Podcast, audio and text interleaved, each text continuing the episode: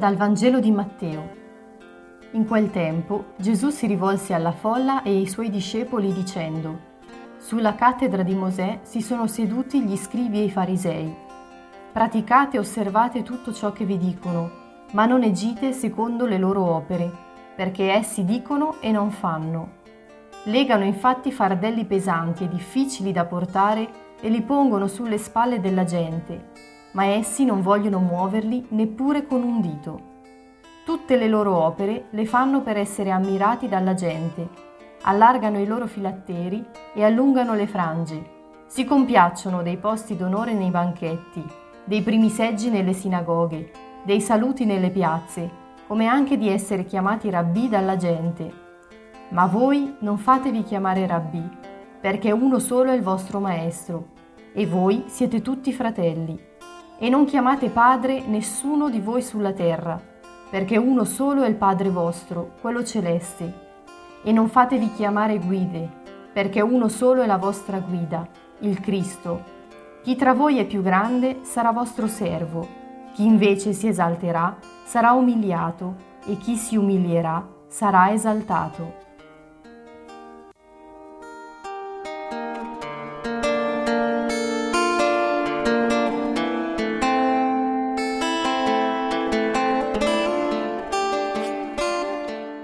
Alla fine dell'esistenza non ci sarà chiesto se siamo stati credenti ma credibili. Sono parole del giudice Rosario Livatino che ha pagato con la vita l'adesione ad un progetto di vita segnato dalla coerenza e dall'integrità. La credibilità è quella dimensione sulla quale oggi come non mai siamo ponderati come cristiani Spesso siamo lacerati da una sorta di dicotomia, come se avessimo due facce, tra l'affermazione e l'azione.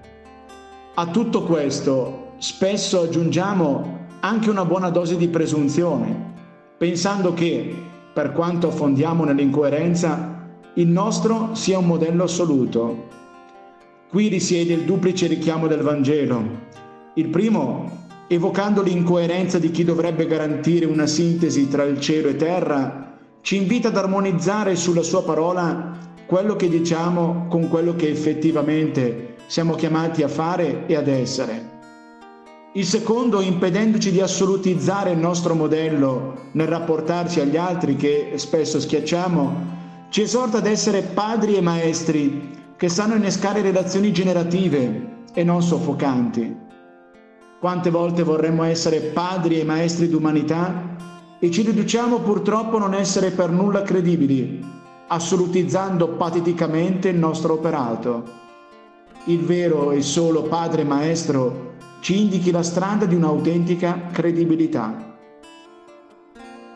Oggi provo a pensare ad un atteggiamento di incoerenza che vorrei affidare al Padre e al Maestro